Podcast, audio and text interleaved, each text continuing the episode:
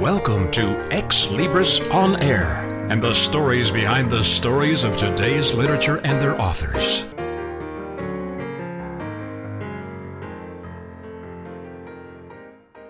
Greetings for Xlibris On Air. This is J. Douglas Barker. The book title Bottomless Toothpaste Flats in Bruges. Welcome, sir, to the program. My author, John Patrick Acevedo. Thanks for inviting me. Good to good to uh, visit with you. I am uh, talking to you. You are in uh, where are you located, sir? I'm in Puerto Rico, Puerto the, Rico. uh, the shining star of the Caribbean. Ah, fabulous. Puerto Rico. Have you always lived there, or is that something that's relatively new in your life? Well, my father's from from Puerto Rico. Uh, my father was so I I kind of kind of uh, used to come up a year at least, you know, just to see the family, and now I'm living here. Fabulous. You have uh, have produced a book of poetry, if I can describe it that way. It's poems and and observations on life. Basically, you call it a memoir. Uh, 150 pages. That's a fairly extensive work. How did it get started? Have you always been a writer and uh, thinker of uh, poetic thoughts? Well, I about maybe around uh, my college years, I was trying to write poetry, and I guess the last year I, I I really tried to put something forward to show my family that I had accomplished graduation. You know, like uh. In other words, I, I had learned something. And when I when I when I wrote them, I wrote a couple of things called uh, saltpeter's my pillar, uh, uh, animal security, and all souls day which were uh, three real, real short. They're, they're about maybe like uh, eight lines each. Hmm. but I did that, and uh, and then after that, um, I I had kind of been, uh, I guess you said, burned out from college. So when I started working uh, after I got out of college in, in uh, fast food, uh, I, had a new slate, you know, to to to try to write poetry, and, and somehow this time it worked. So I, I wrote the first one was uh, Saltpeter's. My, I remember very clearly. I I was very proud of it, so I asked the the uh, store manager if he could put it. Well, actually, I put it on the board myself. Uh-huh. And then about two hours later, he said, uh, uh, it's again against the policy to have it up, so I had to take it down. So that Oh. was that was back uh, in '92, 1992. 1992. You also are, I understand, a fan of music and uh, singer-songwriters. Uh, who is your who is your mentor or your favorite singer in that genre? Well, well, the thing is, I I like lyrics, and uh, most of the lyrics on the radio are they have a occasionally uh, twist and all that, but uh, it takes a real good so- singer songwriter to, to say a line like uh, James Taylor had one that says, "How can I miss something that I never knew?" You know, so hear something like that, and then I go like, "Oh, okay." So what I what I'll do is I'll I'll take it to another level. So it's not recognizable at all as James Taylor, but but at least uh, me a start. And uh, I would say probably of all the people that had the creative uh, uh, juices is Marvin Gaye. So that's why I saw him in concert, and then shortly after that he passed. So I started reading the books on him and all that, and and uh, and kind of became an expert on, yeah, especially the the editorial, like a theological way of looking at putting the books together. You can kind of see a bigger picture, you, you know, because some books uh, focus on him as, uh, you know, as more like a like a idol. Some focus uh, as as a collaborator, and so, you know they have different different perspectives on what he what it was that made him the one the man he was. So I you put those together, and then you, you kind of a bigger picture of what probably how he really was. So I actually went over to, and I made Jay. Uh, I went over to to Belgium a couple times because that's where his uh, his good story uh, had. And and I saw the places that he was. I even met a, a fellow that actually saw him in those days, and uh, told me he ate a lot of frites and uh, and uh, and and took to the soul. So, so he told me that. So I kind of like basically trying to, I guess I guess figure out how it is I can understand my own writing through somebody who was very prolific like Marvin Gaye. And have you been writing poetry and keeping them for years, uh, or was this more of a recent, a recent uh, phenomenon with you? You mean as far as my new book? Yeah, as far- as far as the new book, yes, As far as which the, the new book? yes, the new book. Well, what I what I did was uh, I had already published uh, a trilogy with uh, Xlibris, and uh, before that I had written five books on my own, Synergy Press. And uh, what I did was uh, you have to kind of put forth another 20 so poems to have a new book apparently. So I wrote another 20 poems, and I put the best of all my my poems as well. So this is like the best of the best, really. Phenomenal. And how, how long did it take you to uh, assemble everything where you were happy with it? I did, was it a long process or one that was fairly quick? Well, uh, I I wrote 20 poems, and then I had already put uh, a manuscript kind of together before that, uh, and then of course had the uh, thesis of uh, of making it a, a book about. Um, it's a fictional uh, historical kind of book. In other words, it has facts in it that are true, but also I made up a person to, to serve as the uh, the uh, I guess, uh, eco-skeleton of the the, the, the inspiration, which is uh, Lana, I call her Lanacia. Mm-hmm. Lanacia is, uh, is basically a masseuse that that may or may not have existed back in the day, but uh, apparently uh, Marvin Gaye went through kind of a rehab situation over in Belgium, and he needed something to uh, to to get better. So I said, why not make uh, Lanucia the masseuse that helped him with his creative writing, and, and and he was writing poetry. So that's what I did. And of course, the second part of the book is uh, is inspired by the journals that he, he kept there.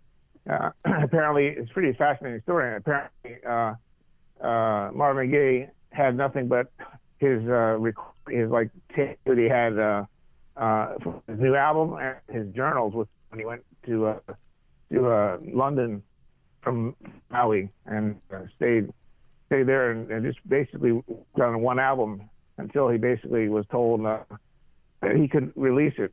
So mm. Uh, that's the story of, of, of uh, bottomless toothpaste flat rouge. Uh, Bruges is in Belgium, correct? Is this referring to uh, Bruges, yes, the, the, the, the town? Yes. yes. Uh, my wife and I visited there in, in a very uh, artistic area. Did you also have you also spent time there? It looks like uh, from the photo yes. you may have. Yes. I, yeah, I had to go there to, to uh, do the research for it, and and the, the photographs obviously came there as well. Yes. Uh, did Did you get a, a, hot? No, I was going to say, did you get a hot dog on the square? I'm just teasing. Uh, this is it was a fascinating. Uh, we took the um, uh, I the uh, boats. Uh, I don't know what they call them, but the transportation in the canals well, the was just yeah, yeah they yeah. were they were the, the tram the train and all that. Yeah, I, I, I took a bus myself. Yeah, it's a beautiful, beautiful town and very picturesque. It would certainly um, motivate you to creative thinking. Is there a style that you would describe about your work? I went I went over to uh, put say, the face uh, on the man.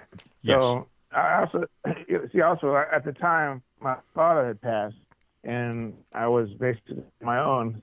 I had a big Marvin Gaye fan, so I said, "What what a better way to um to try to make sense of, of how it is to be without my father than to see where Marvin Gaye was having his first time, you know. Mm. So that's what I went over there at the time. So I, it, it did help me quite a bit actually, because uh, when I came back, I had um, I had a whole sense of uh, uh, like the the places that that I read about, and, and also the sense that that uh, a person uh, has a soul or spirit that is usually uh, reinfor- reinforced by a parent or or some mentor or something like that. True. And when you lose that, you have to uh, fall back on something. So I kind of fell back on my poetry, so it was helpful for me. Do you have anything in your poetry, in your book, or maybe something you can share with the audience that would give them yeah, a sure, sense sure. of uh, sense of how you approach uh, not only philosophy but also uh, the creative process? Right. I can uh, actually the title poem uh, because it has um, a, a, a, reference uh, something that Derek Walcott, the famous uh, poet who passed, uh, uh, called Another Life. He did a, a poem, a book uh, called Another Life, and I had to do a paper on it when I was in Boston University, so I had to be familiar with that book. So uh, I wrote a, I wrote uh, loosely around that. So I'll read that for you. Sure. It's called Toothpaste Flats on Bottom Bruges. Singing to myself, I hear the hooves of horse and wagon Laughter floats within its haven, relinquished restraint, Economics is a relief as the canal moves couples further from flat and Bruges. I step onto the edge of bottomless crossroads as my Western Union euros for another week are folded safely in my right pant pocket. I've learned to stay clean, to have my comb dry like flattened toothpaste, force a non haircut's waves straight as sanity, to see beauty whenever the breeze brushes it back into natural laws approaching chaos. I found myself uncurl from the fetal position each time I hear the church bell toll across these cobblestone streets of old money as I sip over coffee burns that swallowed that swallow it whole. For others have but bottomless toothpaste flats to keep my foreign presence here milk cold. Walking up my street, I hear my footsteps echoed in the raindrops that begin again at dusk as fear breathes competition into brushing twos. Closing my bruised elevator as others join me, I find the memories of ageless strife getting old, feel myself crossing over into another life as the real keeps me open. Instead, take stock in the holds I've chosen well. Fascinating. Your style is is certainly reflective, uh, and uh, a very unusual title for a book, but again, I understand from what you are saying and what you have uh, have uh, shared in your book uh, why this was important to to use that as a title. Are the are these poems uh, your reflections? Are they something that everyone will will find uh, something they can embrace in them, uh, even though they may not oh, understand? Definitely. Yes, definitely, Jay. See, see, the thing was, I'm also a uh, I guess it's, uh, uh, I guess you can call it a servant of uh, of Gnostic uh, literature. In other words, I believe that um, that the, the whole I read the whole Holy Bible in, in three and a half years straight, hmm. and I and I, after that I had read some of the Gnostic books and all the popular ones. I read all those, and what I found was that um, that that there's really two sides to uh, to uh, to human nature. In other words, uh, there's you can break it down into just two tendencies really. And the first one is that if you pray, uh, in other words, you put like uh, I call it forceful prayer, but but some people pay, pray like that, like I do, but uh, other people just pray like kind of negotiating things, I guess. Right. But the thing is that if you pray, you kind of uh, you kind of become a cocoon, uh, uh and you're focusing on your on your um, inner thoughts. And what the, that does is it, it kind of calms down your surroundings. It's, it's like uh, slows down the world. And if you are praising someone, like uh, taking, uh, see, the thing is, it's basically a give and take. But when you when you take praise, you actually speed up the world. People get all excited and they, hmm. they want to. It's like desperation happens. And uh, I learned that uh, over many many years. But but uh, the the basic point of it is is that we become um, almost uh, in need of both of them because, uh, for example, one side of the world is sleeping, the other side is working. You know, so we need we need right. both sides to kind of survive in this in this times. The book reviews have they have there been any uh, about your writing? Yeah, yeah, yeah. I had a couple. I I had uh, they they actually did one from for me. I'll tell you the name of people, but uh, well, the main thing is that they're from the uh, U.S. Review, Review Books and also Pacific Book Review did a book review on me. Excellent. So you're getting positive feedback. Yep, definitely. They, they say that I'm uh, I'm like a a, new, a, a, a beats poet trying to rewrite Ecclesiastes. That's what they say. That's one way to describe it. It's fascinating. Your book again is uh, titled "Bottomless Toothpaste Flats in Bruges," uh, a poet's memoir. And uh, the poet and author who's joined me from in the Caribbean, enjoying the warmer weather, I'm thinking, this time of year, John Patrick Acevedo. Where do we get copies of your book, John? Well, you can get it on Xlibris uh, U.S. Uh, Publishing, and also if you just Google my name, John Patrick Acevedo, you'll be able to find any any online store like Amazon, you know, uh, Barnes and Noble, all the all the places you would normally buy your books. And if they do a search under your name, they also can find the other uh, all, yep. other books that you've you've uh, penned. Well, well, the ones that I've done I have I, I haven't been able to uh, to put them on the internet, but I have uh, the trilogies out. I have the, the, the three books that I did, which is Uh, it's going to be we're watching her show.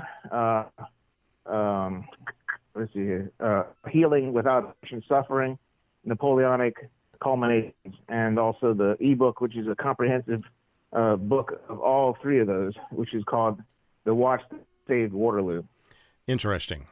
Again, the title of this book, Bottomless Toothpaste Flats in Bruges. A poet's memoir, John Patrick Acevedo, has been my guest. Thank you, sir, for joining me from San Juan Thank you. in Puerto Thank Rico. Jay. it's a pleasure visiting with you, and best of luck. Uh, hope to visit with you again in the future. Thanks a lot, Jay. My pleasure for Xlibris on Air. This is Jay Douglas Barker.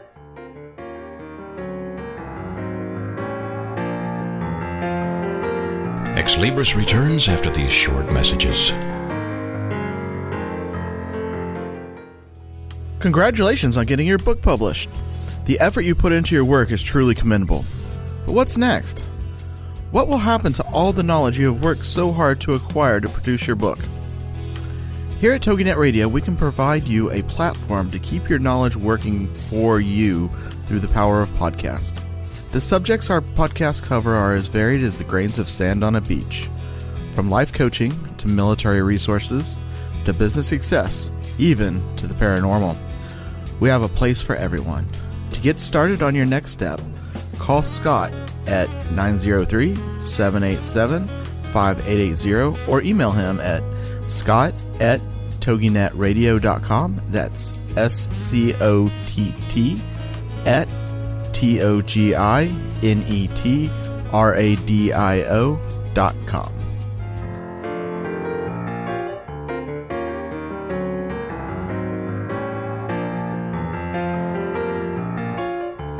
Welcome back to Xlibris.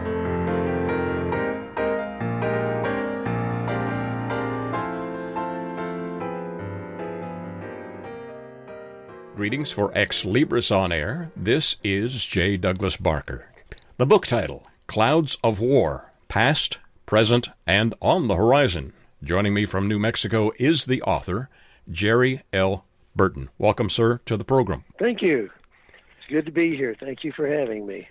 Pleasure to visit with you. Your book is uh, an extensive read, very well researched. How did you come to write this book? What motivated you, sir? Well, it uh, has two sides. First of all, uh, it was a friend that um, I flew with in uh, the New Mexico Civil Air Patrol, and um, he was a retired Air Force lieutenant colonel. The guy named Bill Drum, and this was back in the early 1990s. Uh, he had flown uh, B 24s in the China Burma India theater. Uh, he was a flying tiger. Uh, to add on to that, and and uh, so I was really interested in that because I had a an uncle in uh, Burma in World War II, and uh, my father-in-law had been a nose gunner in B-24s. So uh, the CBI theater itself had uh, received very little coverage um, in the shadow of Germany and Japan. So I'd taken special interest in him because of where he had been. Um, Bill was very proud of his service 28 years as a combat veteran. Uh, he witnessed uh, just about every crisis and conflict uh, between that time up uh, through the Berlin blockade and, and Vietnam. He retired shortly after Vietnam and um, moved to Albuquerque, New Mexico, and of course that's where I met him here here in Albuquerque. Um, I was still in the Air National Guard at the time. I'm also a retired lieutenant colonel, um, 29 years in the Air Force now, and Elmer retired. Um, I had joined Civil Air Patrol for the same reason Bill did. We wanted to keep flying. Uh, I was also a flight instructor and and a flight instructor at the base. So, uh, Civil Air Patrol was a a good mission. We could keep serving uh, in our retirement, and uh, we flew a lot of missions together, um, and that uh, that brought us close together as friends. He uh, retired flying sooner than I did. Um, he and his wife moved into a retirement home, and uh, he asked me over there for breakfast one morning. so I went and um, we had a good time, but he seemed to be very lonely. He missed the flying, he missed the camaraderie, uh, and he seemed to me to be doubting his worth. Uh, and that happens when we get older. It does. Uh, he, was, he was doing a little bit of life review and saying, gee, you know, I'm really proud of what I've done. Nobody seems to even remember it today, though. So I, uh, I thought, well, you know, I'm, I'm going to be in his shoes pretty soon. So what would I want someone to do for me? So I asked him about the breakfast thing. And I said, Bill, how many people could you have over here? How many would they allow you to have for breakfast? And he said, well, no, no limit. They've got a big, big breakfast room. So I invited a bunch of our mutual friends from Civil Air Patrol to come over and have breakfast with him. He set it up and lo and behold, we had 40 attendees, over 40 attendees at that first breakfast. Incredible. And he was thrilled. Yeah, oh, the, the response. Well, you know, that's the camaraderie of, of service, I think. People, people make ties. So these guys came to support him and and it was it was wonderful. Everybody there had a war story, of course. And by telling that story and reliving some of their events, you could see the, the worth built in their carriage. They they were proud of what they had done. Beautiful. And they were sharing it with people who cared and people who could identify with it. And I've I've always had a a feeling of worth for people. Everyone has worth. And here was an opportunity to start a meeting every month, which we did, um, and it was you know one day a month we would meet for breakfast. The uh, the thing has gone on. In fact, we because of COVID we had to quit, but otherwise it's gone on for about 15 years um, every Tuesday. And uh, same thing. These guys get together. They tell their war stories, and I've heard them 30 times. But uh, but they're just like they're fresh and um, and just seeing these guys' faces uh, and just seeing their chest puff out a little bit because they were there, they did something important, they were worth something. Um, that that was worth every effort it took, and and uh, that's fulfilling.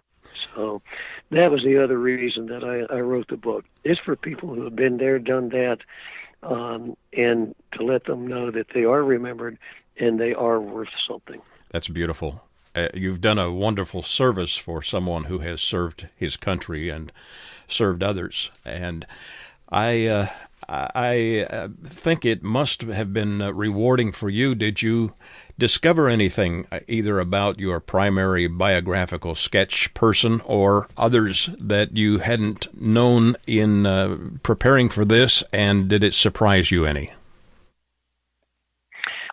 Well, I learned a lot about history that I thought I knew, and um, I, I, tend to do a lot of research because I, I have a pretty strong science background, and um, so I believe in research. And um, I had not researched history as much as I did for this book, um, and the people that I have met uh, in the process um, have um, revealed more about their inner selves and, and their pride and, and their experiences. Um, so again, what where I thought I had valued them, I suddenly valued them more uh, because I saw deeper into them. The history was uh, enlightening to me because um, for example, World War One. Um, I never really understood from the professors how World War One got started over the assassination of one archduke and his wife. Right. And then I looked at I looked at the the agreements that those nations in Europe had made, and they had made their alliances based on who they feared. They would make an alliance with who they feared, and this is in the book. But but what happened then was they they thought if they made an alliance with who they feared, they wouldn't get attacked by that person or that nation. But then when that nation went to war, all of a sudden they were drug into war. And and everybody had a crazy alliance set up for World War One because it was defensive. And So they all ended up fighting each other. And it could have been solved, you know, at a at a peace table. Incredible. And that troubled me. Mm. So in fact that that actually that actually led to the to the title of Clouds of War because if we can read the clouds like like a weatherman does, you know, if you're going to go on a picnic, you you look out and you look at the cloud and say, eh, maybe not today, or or or maybe you say, wow, it looks great. Uh, no clouds in the sky, or the clouds are all the white puffy peace clouds. You know, if we treated war the same way and we look around, we start to recognize what the signs of war are before there is war, then we could either change the route so that we don't have a war, or that we can can um, at least make the right alliances and maybe bolster ourselves up so that we can survive a war. Um, but you know, if we just suddenly get thrown into war like Europe did, uh, all of the diplomacy um, is no longer available to us. Incredible. And we end up killing each other. And and so that's why clouds of war are important. And in the book, after each war, I point out what the clouds of war should have been that people should have recognized. Then they could have gone and negotiated and worked like humans instead of killing each other like like like bad people. Uh, yes, I was watching a documentary on World War II the other evening, and uh, it it caused me to really stop and think how uh, much or how little human life was uh, reduced to in some of those conflicts and some of those uh, some of those events. You talk about war on the horizon as well, and I'm I'm I'm assuming from what you've just said that you, by looking at history and uh, talking about what has taken place, that this will provide a cautionary a tale for those who read it and anyone that loves flying. Now, was there also humor, uh, humor in Bill's life that you shared? there was a lot of humor in in Bill's life. He was a pretty happy-go-lucky guy, uh, good-looking fellow, um, and as he says, uh, he still is, and uh, and and he is for a guy 96 years old. Incredible. Um, but he he uh yeah he uh he's still lively he's still alert uh and he and i speak every well several times a week uh and many times several times a day. But um he's he's a funny guy because he uh is not afraid to take chances. There are some stories in there that as he went through flying school, there are always funny things in flying school. Some of them not so funny at the time. Um, one, they had uh, started training in uh, open cockpit airplanes, and uh, the instructor had taken one of the students up. This guy was a good student in terms of being enthusiastic, but on this particular flight, they were going to do loops. And of course, the first thing that comes to your mind is you're upside down in a loop. Wonder what happened to this guy? Well, he was so anxious to do the loop that he had forgotten to put his seatbelt on. Oops. And he fell out. he fell out Ouch. of the airplane at the top of the loop. And um, so instructor flew back to the airport and with an empty back or empty front seat. And uh, of course, the other student said, "You know, where's where's so and so. And he said, Well, I don't know. He's somewhere between here and the practice area. And uh, they said, Well, aren't you going to send a truck for him? He said, No. Next time he'll remember this and he'll do his uh, to his shoot, you know. Oh boy. Um, and and that's uh, that was funny for everybody except the student, I'm sure. Of course not. Yes. There are other funny stories in there. Uh, and uh, but I'll leave those for the reader. How long did it take you to complete this, uh, Jerry? The the book itself, uh, the research, and getting it to getting it to publisher and uh, in print. Well, it took me three and a half years to write it, um, and part of that was because Bill had so many stories, and um, and also the direction that we were going to go with it uh, was was changed. We started off strictly as a biography, and then uh, we uh, I saw the opportunity in in the uh, the fact that Bill was not always accurate in his recollection of history. he was telling exactly what he was telling exactly what he saw and what he knew. But the fog of war then stuck out in my mind. And here was an opportunity for me to bring history in against his life. Done is I've really got a history book, and I have woven in Bill's life as a narrator, and he narrates his own story through this book. And then periodically, after a, a any given situation where he's wrong, then I will I put in comments that here's what was really going on, and this illustrates fog of war mm. between what he knew and what was really happening. So you have fog of war in there, you got clouds in there, and uh, so three and a half years to the making, uh, and that that covers the time that it got to the publisher.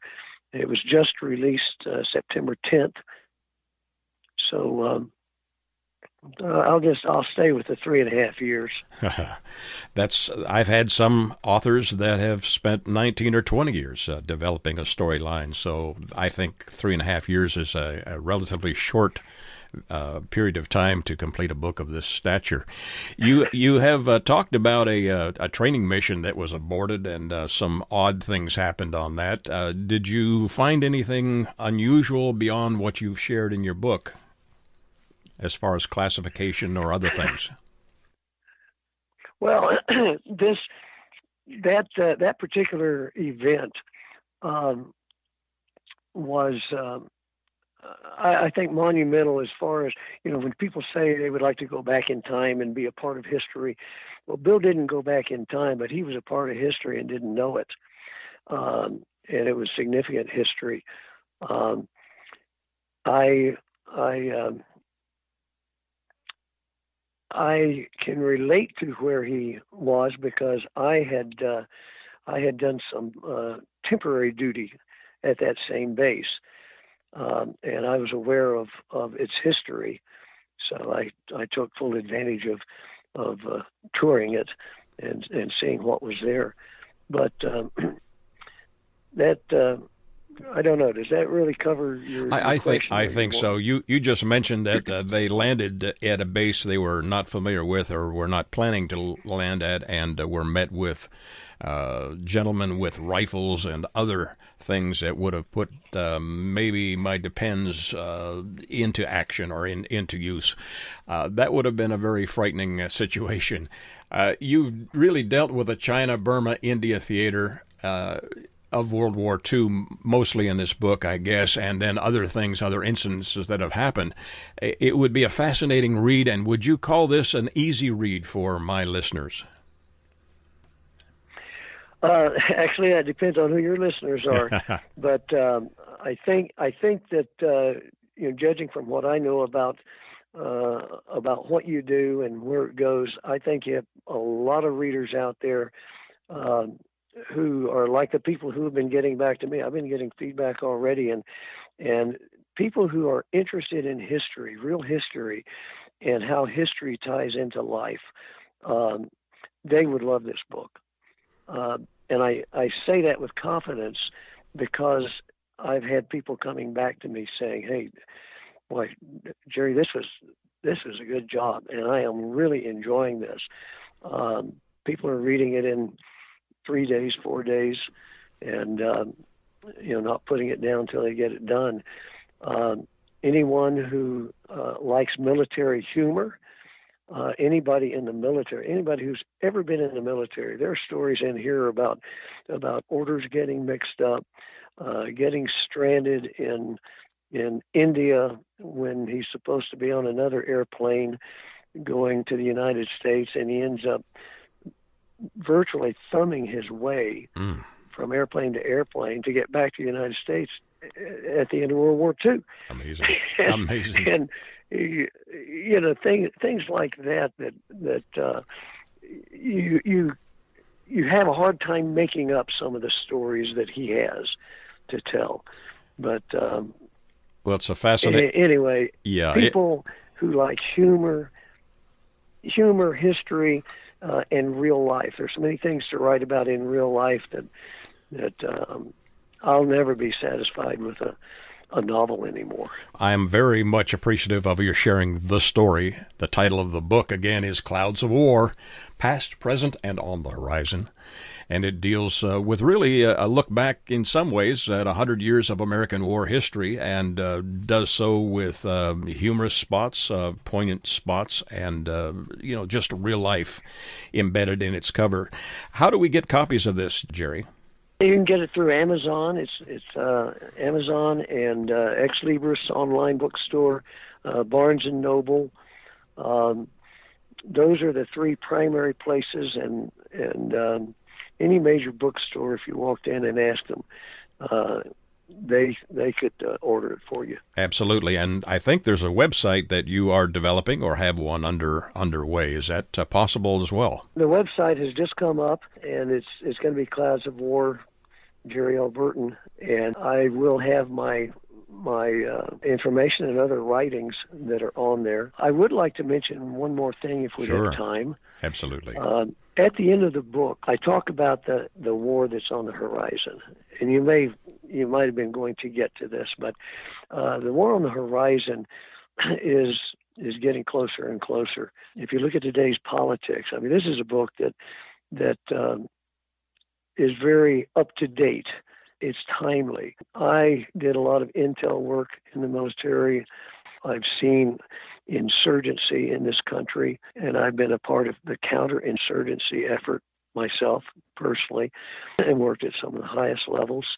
Um, the threat to our Constitution is very, very real, and people just don't understand how how different we are. We take our Constitution for granted. A Constitution is not a dead document. It is not a static document. It can be changed. That's why we have amendments to it. Hmm. And people need to get involved in our system of government. The key to winning this war is involvement by the people because under our constitution everybody is important we we have had a people or we've had a, a government that we think of as for the people but we've dropped the of the people and by the people and we are the people and we have to get involved so there's a call for that. And this book, the last chapter of this book is not written, and it, it will not be written by me. It will be written by the citizens of this country, people who love this country and, and can see the good in it and the good intent and what it does for not just this country, but for the world. So my call is to them that they become responsible citizens who are active in their governments. We don't have a representative if they don't know us and we don't know them. Senators don't represent us if they don't know us and we don't know them. Um, and as much as I hate politics, uh, I get involved in politics in terms of I'll write a letter, I'll make a phone call. I want my representative to know what I represent and what I want him or her to represent. Beautiful. And, and that is the challenge of this book. Fantastic. Timely and important advice. Uh, Jerry, obviously, it's part of your makeup, part of your passion in life, uh, not only to inform, but also to inspire. So uh, I would take that to heart, listeners, and get a copy of this book, the title of which, again, is Clouds of War Past, Present, and On the Horizon. My guest author who has joined me from New Mexico is Jerry L. Burton. Thank you, sir, for being a part of today's program. Thank you, Jay. Thank you very much. I appreciate it. My pleasure. For Xlibris on Air, this is Jay Douglas Barker.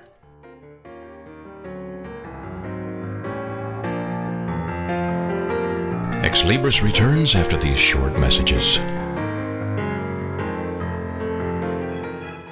Only once every few years does a show come along that makes you think, makes you care, makes you believe the impossible. A show featuring only the best in writing, acting, and directing until that show comes along, we suggest Paranoria Texas. Thrill to the adventures of six superpowered nerds on a never ending quest to take over the world and to complete their collection of She Hulk comics. Paranoria Texas, Monday nights at 8 p.m. Central on astronetradio.com.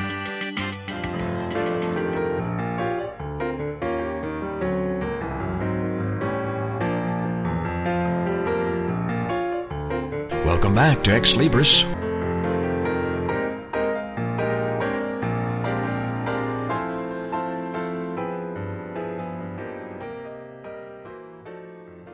Greetings for Xlibris on air. This is J. Douglas Barker.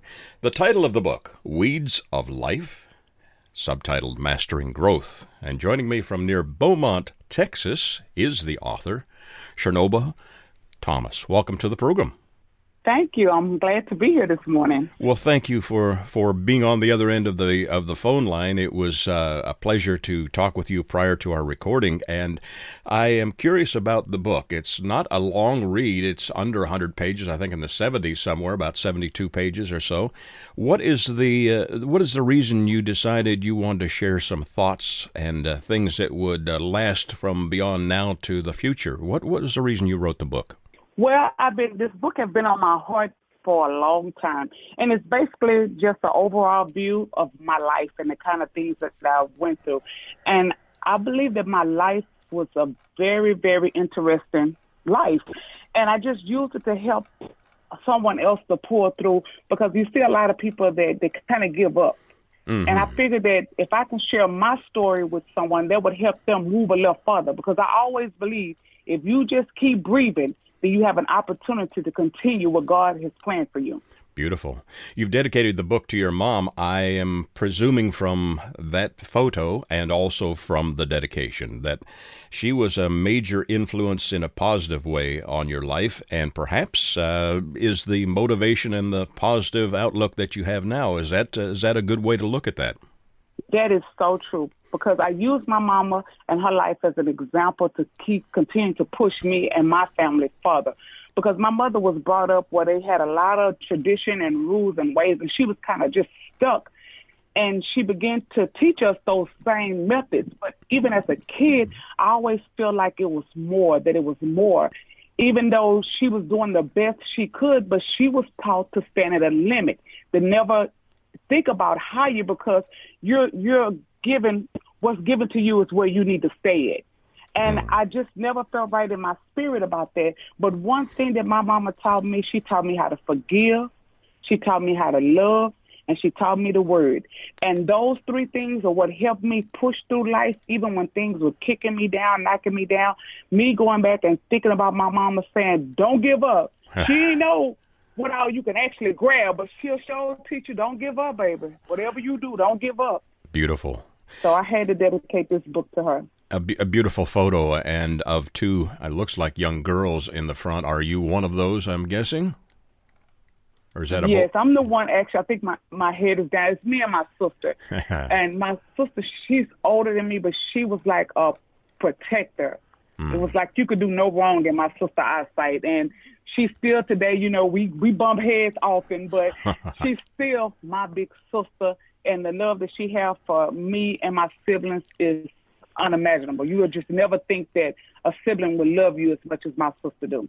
In- incredible. Now you, uh, again, uh, pushed on through as a, an educated individual as well, even though you grew up in a small town that possibly didn't have uh, a lot of uh, college graduates. Did, did, did you have a degree? Is that correct in, in business? Yes, I have a degree in business uh, concentrating in finance. Beautiful. That was one of the hardest degrees I ever obtained in my life. well, that's oh, actually the only one. but the reason why I'm saying it because when I first made my decision to, uh, well, actually, let me just tell you a little short thing because I didn't graduate with my class. Mm-hmm. I, I was mm-hmm. class of '94. I ended up getting pregnant and had to drop out, and so I ended up getting married. And when I got ready to go back to school, I remember we had one vehicle, and it was like I had to be at the place to take my test that morning, and the vehicle was gone. I'm like, oh God, how am I get to school? I actually got on a bicycle and rode my bicycle all the way up. Well, it wasn't my bicycle; it was a neighbor's bicycle, mm. and I rode it all the way up to the testing place to take my test, so I can actually get my diploma. And Incredible. then, I mean, I just went through trying to grab my degree, and like, I went through divorce, I went through a child passing. I mean, Everything wow. that can possibly imagine came up to me so I would not obtain this degree. But I set my mind, and all I keep hearing my mama say, keep pushing. Don't give up. Beautiful. And I pushed to the end. That's uh, an incredible, incredible testimony of your uh, tenacity and uh, certainly the fact that you don't give up. Uh, part of your history also, did you have the opportunity of uh, meeting the President of the United States? 1999, they had the big government conference meeting. And uh, what happened is that I worked in, I, I lived in St. Louis then, and I worked at the Adams Mark Hotel. So we, they had uh, all the Secret Servicemen and everyone. They was coming to the, basically guard the president. So I had the opportunity to stand on the side of the Secret Service Servicemen. I didn't actually go up to uh, to President Clinton and shake his hand, but I was right. like feet away from him, which was amazing to me. I stood on the side of the Secret Serviceman, and you couldn't tell me. At that point, I thought I was Secret Service. so that was an awesome experience for me. But all the all the government governors from all around the world, they came to Adam's Mark Hotel in 1999. Phenomenal. What a wonderful memory. You you have uh, also in your book highlighted the fact that there is a faith element or a hope element and faith that is part of your tenacity and also part of your story. Yes, uh, I have a all throughout the book is a lot of uh, faith elements in the book that kind of help you. I'm gonna go uh, uh, to one of the first time me really recognizing faith and the love of God is my little brother. He took sick, and he was like six, and he took sick. He couldn't walk, and we didn't know what was wrong with him. So we rushed him to the hospital. They did a biopsy in his back, and they said that he had uh, leukemia. Wow. They said he had cancer in his back. So they had to rush him, and we, like we said, we're from a small town, so they had to take him to New Orleans. So before they took him, though, my mama got all gathered all her kids around the bed, and she began to pray. And I could I could see the sincerity in my mother's eyes as she was praying over her son. Even the pastor, the pastor was there, but my mama had you could feel the power coming from my mother at this time. Mm. And she was she was beginning to speak over my brother, and she was telling us what to speak and to pray and to believe in God that he was going to be healed. So then they flew him to New Orleans. My mama couldn't fly with him. I think she had to drive. And by the time my mother made it to New Orleans, she called us back screaming and hollering. She said they did another uh, autopsy on the on the situation, and they couldn't find anything. Was there nothing wrong with him? right then at the, at that age, I knew, I believed then that God could do anything. That it was nothing that God couldn't do and make happen in my life. Beautiful story. Beautiful, beautiful uh, firsthand event that you're sharing with our audience. The title of the book, again, is called Weeds of Life. That title has some personal significance to you, and I think I understand the reason behind it, but share it with my audience. Why would they want to read Weeds of Life? Well, Weeds of Life, I was sitting when I got ready to write this book, and I was beginning to think, what could the title be? Well, I had a godmother growing up, and my godmother lived on a farm. And she used to take, I used to stay with her on the farm, and we would get up at four o'clock in the morning. And she had a routine. She'd drink a coffee, we'd go out to the fishing pond and fish, and then we'll start tending the garden. Well, she began to show us how to plant. And when you begin to plant things, and then say, for instance, you have a, a, a plant or something that you didn't plant, it's, it's not growing quite well. So what you have to do, you have to take that dirt and you have to dig that dirt all up from around that plant till you get to the roots.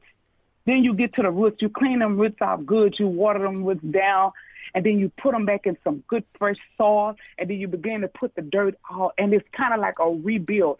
And it was showing me from the weeds of life, you had to make sure that you don't put all those weeds up from around that plant that's trying to smother that plant out from growing. And so the whole concept, I was like, this is basically life. When mm. you're in life and things begin to just smother you down and just take control over you, you have to start taking those weeds out of your life and pulling them out, taking them out of your life. And then you have to start putting the word, watering yourself again, and rebuilding yourself in freshly soil so you can actually grow beautifully again. So that's how I come up with the title Weeds of Life. Uh, beautiful. It's a, a nice illustrative uh, view of your story. You, as you were writing it, I, I know you wanted to have a positive impact on the reader.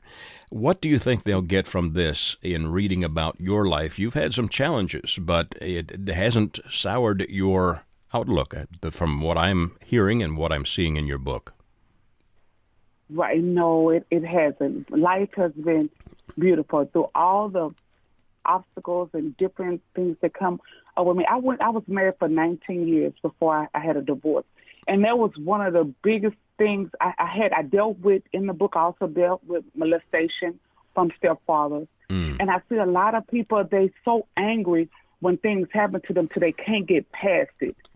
And through to, to see someone that you have loved for 19 years marry someone else and go on with their life, the, you, you've had kids with them and they just disregard your kids. It makes you build up a, a sour spot in your life. Hmm. And I just wanted to make sure that young girls, men, whoever, that they can grab this and realize, yes, life is going to bring you some hard challenges. Yes.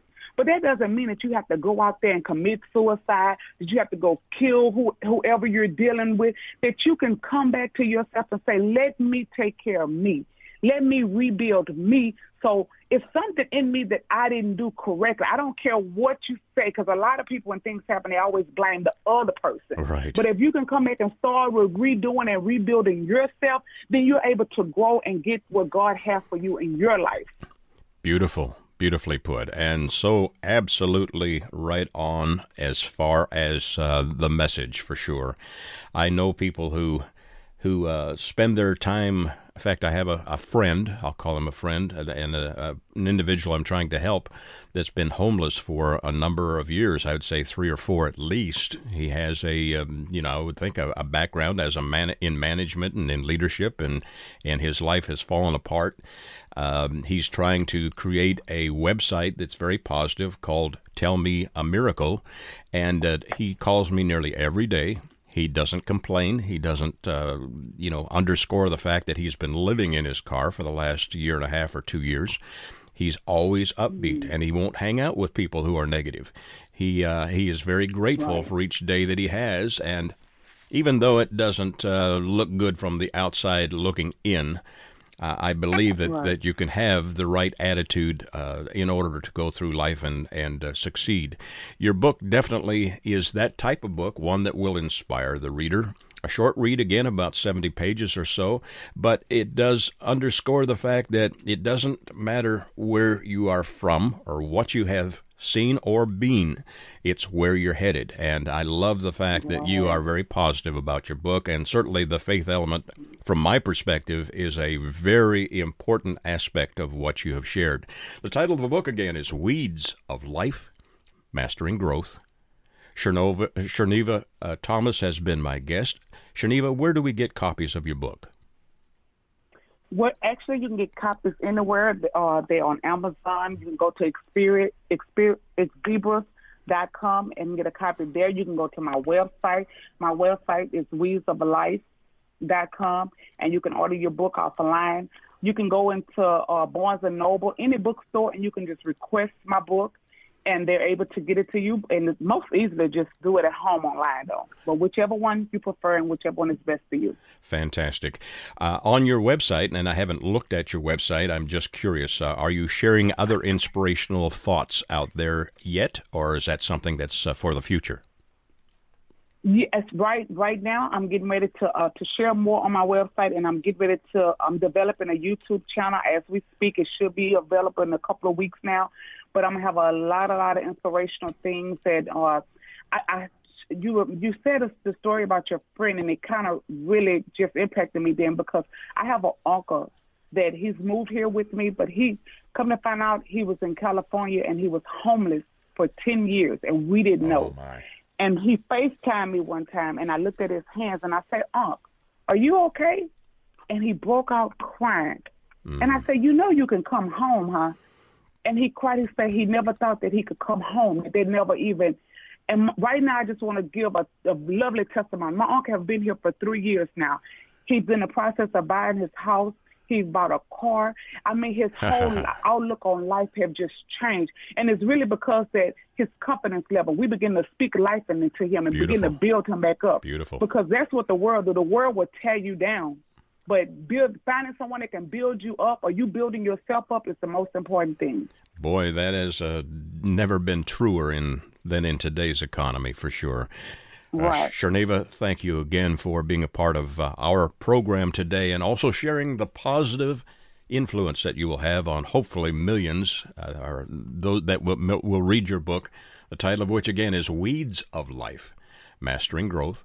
Cherneva is spelled C H E R N E V A, last name Thomas. We are delighted to visit with you, and I have a feeling if you keep your attitude straight, we may be talking again in the future with another follow up book.